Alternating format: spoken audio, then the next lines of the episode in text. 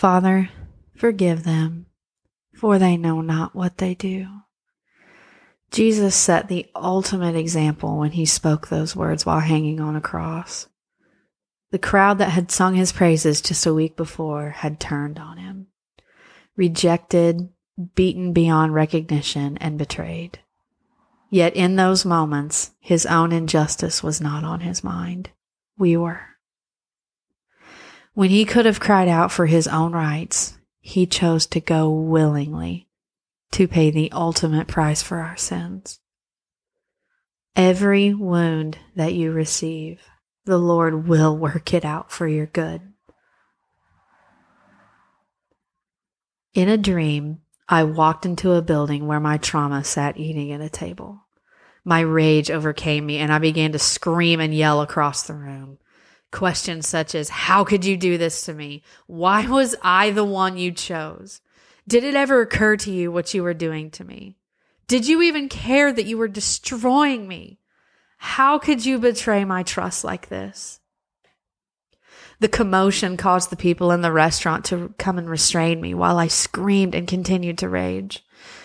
They took me out of the restaurant to a field with a candlelit cross where I once again laid eyes on my trauma. They let me loose. I flung my fist with everything in my body and I continued to rage until I collapsed to the ground, crying as hard as I could. I looked at the ground in front of me and I watched as my trauma's feet transfigured from a pair of black dress shoes to a set of bare feet and sandals. I looked up and I just stopped. You see, Jesus took the place of me in all of my trauma. When I laid eyes on my Savior, my King, it all evaporated. I took a deep breath and I woke up. You see, forgiveness isn't a one and done moment in time. You have to keep putting it at the foot of the cross every single time you pick it back up until eventually you will never pick it up again.